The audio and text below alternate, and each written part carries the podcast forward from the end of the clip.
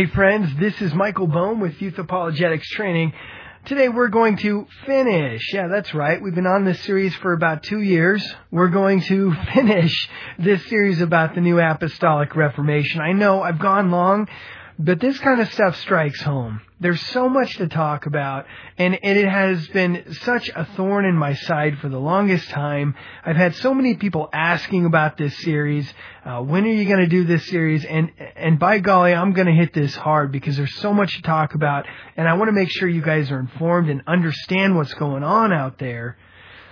And so throughout this series, we've looked at all these different components of this movement. We find that C. Peter Wagner, he's kind of the ringleader of this whole thing. He's the one that coined the phrase New Apostolic Reformation. And this group is composed of, for the most part, Word of Faithers, but there are so many others who get mixed in with this movement. A lot of politicians get co-opted into this movement unknowingly. You have people like David Barton, who is, well, very much affiliated with this movement. Man, David Barton really is a disappointment. He, you see him on shows with Kenneth Copeland. You'd think he would have more discernment, but anyway, uh, this group continues to grow, continues to gain more power, continues to deceive those who really, I mean, having itching ears, you know, the, and it's and it's also those who generally don't read their Bibles. They don't know the Word.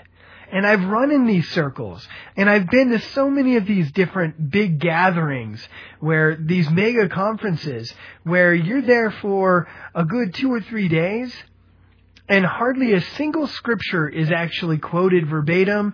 Uh, you rarely, rarely, rarely, rarely see anybody up uh, on stage with a Bible in their hand. You might see a scripture reference thrown up on a screen behind them, maybe if you're lucky.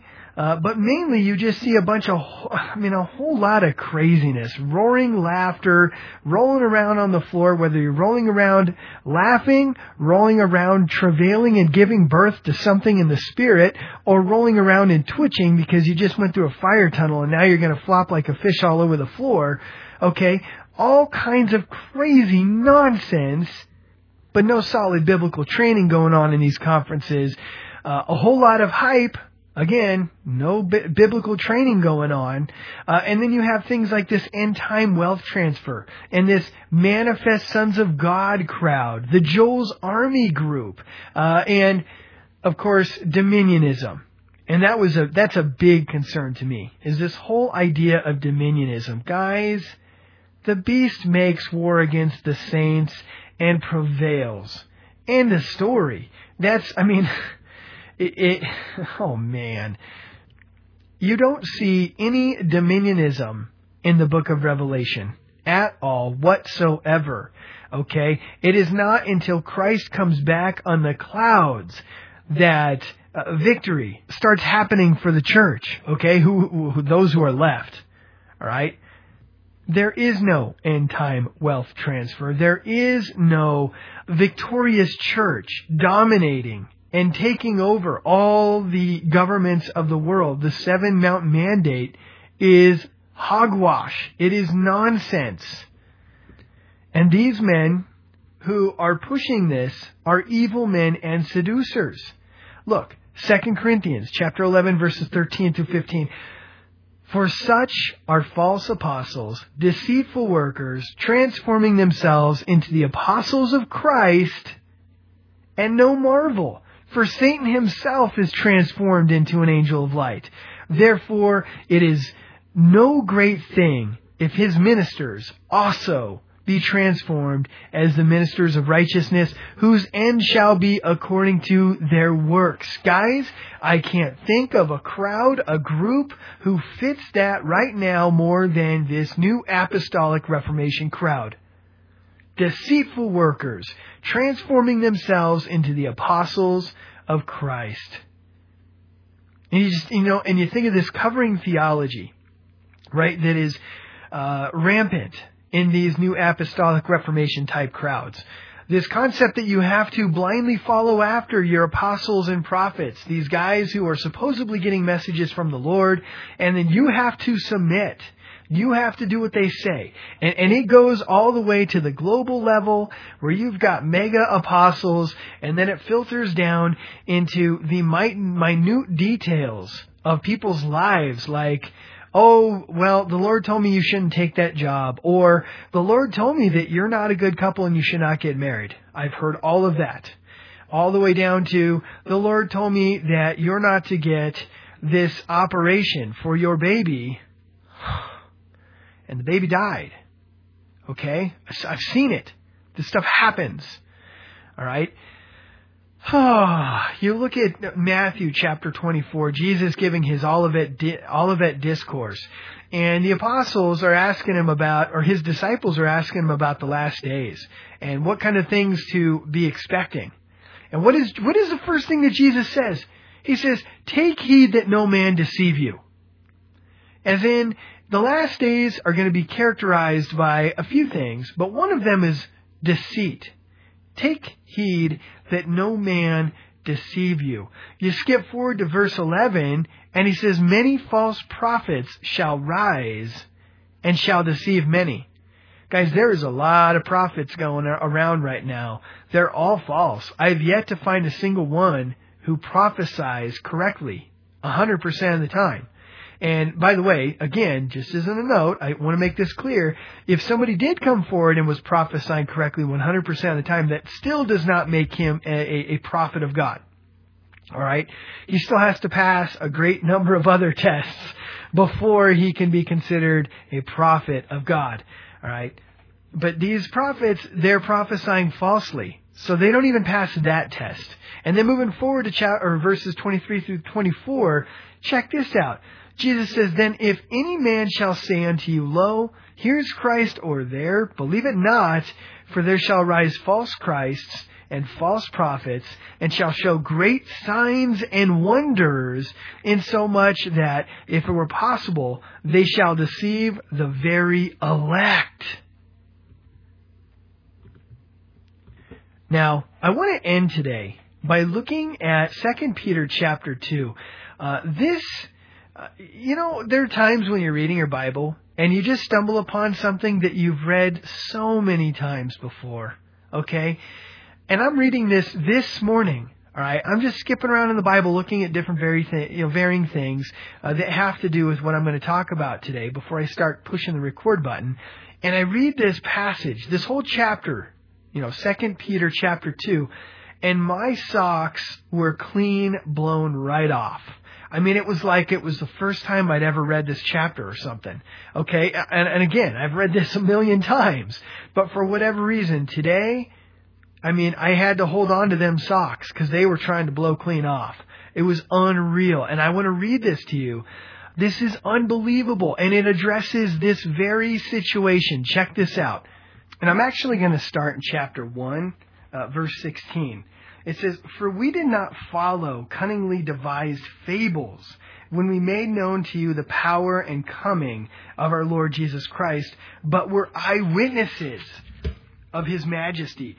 For we re- for he received from God the Father honor and glory when such a voice came to him from the excellent glory, This is my beloved Son, in whom I'm well pleased. And we heard this voice, which came from heaven, when we were with him on the holy mountain. And so we have the prophetic word confirmed, right? They were with him. They saw this stuff happen.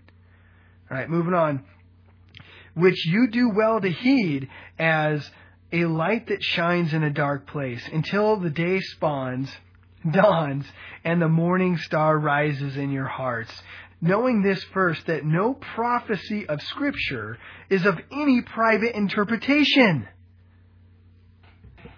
for prophecy never came by the will of man. Oh my goodness. Sorry, this, you know, this kind of stuff strikes me hard. I came out of my chair when I read this, and I've read it a million times. For the prophecy never came by the will of man. I can't tell you how many times in, in this hyper charismatic church we were told to practice prophesying. Now, if that doesn't say the will of man, I don't know what does. Practice prophesying. And you know what? If you're wrong, that's okay. You're, we're just prophets in training right now. And so, prophecy never came by the will of man, but holy men of God spoke as they were moved by the Holy Spirit. Alright? They didn't instigate this. God came to them. You know, God shows up and says, Samuel, Samuel. Or God shows up and kaboom, you get knocked to the ground, you're blinded. And, and Jesus himself says something to the effect of, and Jesus says, Paul, why are you persecuting me? Right? Paul wasn't practicing prophesying. he was, he was on the road and he got knocked down. Alright? None of these guys are practicing prophesying. Okay, God shows up and they speak. End of story. And so this is where chapter 2 actually starts. And it says, But there were also false prophets among the people, even as there will be false teachers among you, who will secretly bring in destructive heresies, even denying the Lord who bought them, and bring on themselves swift destruction. And as we've seen in this series, and we've seen in the Word of Faith series, uh, you've seen exactly that. You actually see some of these guys denying the Lord that bought them, and they start coming up with these "we're little gods" uh, theories, and that when Christ came to earth, he was just a man. He was just a man. He wasn't God. He was man. And then when the Holy Spirit came on him, then he started receiving supernatural powers. and then verse 2 and many will follow their destructive ways, because of whom the way of the truth will be blasphemed. By covetousness, they will exploit you with deceptive words. For a long time their judgment has not been idle, and their destruction does not slumber. By covetousness, they will exploit you? Huh. So, so this seed of faith, you know, uh, God's going to return to you a hundredfold what you give me. These kinds of things, you know, on these, these praise-a-thons and these give-a-thons and these, all these other thons, they're always trying to get money from you. And, and, in, and, and then the promise is that you're going to get real rich someday. All right. Sorry if I'm getting a little abrasive here, but this really works me up.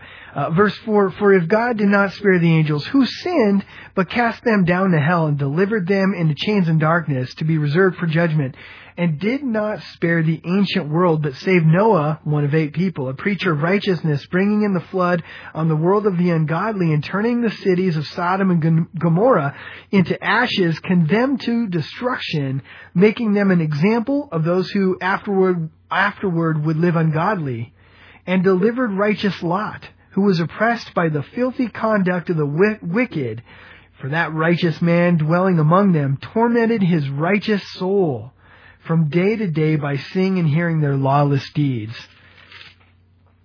Then the Lord knows how to deliver the godly out of temptations and to reserve the unjust under, under the punishment for the day of judgment, and especially those who walk according to the flesh in the lusts of uncleanness and despise authority. They are presumptuous, self-willed. They are not afraid to speak evil of dignitaries, whereas the angels, who are greater in power and might, do not bring a reviling accusation against them before the Lord. Now this rings a bell too. You know, you're in these movements and suddenly you find yourself in situations where you're trying to bind these demonic forces and you're bringing these railing accusations against these devils and demons, okay? And, guys, if you've been through this, you know exactly what I'm saying. All the goofiest, the goofiest, arrogant uh, stuff gets said to uh, supposedly these demonic parties, okay? And here Peter's like, you guys, you're not even afraid to speak evil of these dignitaries, these demons, if you will. Okay, you just arrogantly run into this and start speaking boastful words and Uh, look at the angels. Even Michael the archangel.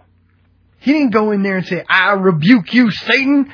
No, he was like, the Lord rebuke you, Satan. You know what I'm saying? I mean, that's humility. That is, oh boy. So, moving on in verse 12. But these, like natural brute beasts, made to be caught and destroyed, speak evil of the things they do not understand, and will utterly perish in their own corruption, and will receive the wages of unrighteousness as those who count it pleasure to carouse, carouse in the daytime, they are spots and blemishes, carousing in their own deceptions while they feast with you, having eyes full of adultery. Yeah, we've seen that. And that cannot cease from sin, and enticing unstable souls. They have a heart trained in covetous practices and are accursed children. They have forsaken the right way and gone astray, following, check this out, following the way of Balaam, the son of Beor. Okay? He's the guy in the Old Testament that was kind of like a prophet for hire. Alright? Who's gonna give me money? And suddenly I'm gonna start prophesying on their behalf. These, oh man, if that doesn't describe these types of apostles and prophets, I don't know what does. And, you know, when you start investigating where they're getting money, you start following that money trail, you start finding whose ears they're going to be tickling the most. Who love the wages of sin and unrighteousness, still speaking of uh, Baal, uh, Balaam, but he was rebuked for his iniquity. A dumb donkey speaking with a man's voice restrained the madness of the prophet. These are wells without water, clouds carried by a tempest, for whom is reserved the blackness of darkness forever.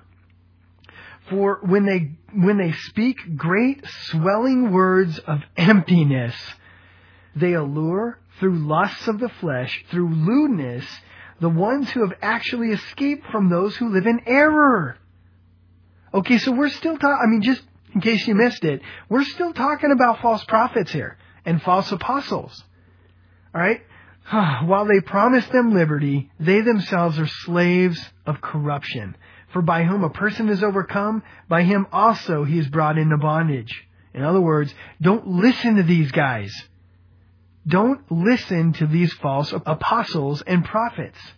For if after they have escaped the pollutions of the world through the knowledge of the Lord and Savior Jesus Christ, they are again entangled in them and overcome, the latter end is worse for them than in the beginning, for it would have been better for them to not have known the way of righteousness and righteousness than having known it to turn from the holy commandment delivered to them. But it has happened to them according to the true proverb, a dog returns to its own vomit, and a, and a sow having washed to her own wallowing in the mire. Oh, guys, I think that's that's a pretty good place to stop. If you're part of this movement, you got to get out. These apostles and prophets are teaching falsely, they're prophesying falsely. Uh, their signs and wonders, it's, it's a big parlor trick. It's a show. It's a sham. These guys are making themselves filthy rich. They're making Christianity look bad. They're soiling the name of Christ. This is a mess all right, and you don't want anything to do with it, no. We're not going to take dominion of the earth. When Christ comes, He will subdue the nations. We're not going to do that. All right. So again, if you're part of this movement, get out. If you want to chat with me about this, please do. Contact me. Uh, you can catch me uh, at my email address, mike at youthapologeticstraining.com. You can also catch me at, at uh, Facebook, Twitter, Google Plus, uh, myworldviewpage.com. I'd love to talk to you guys about it. And with that, I love you guys, and we'll see you tomorrow.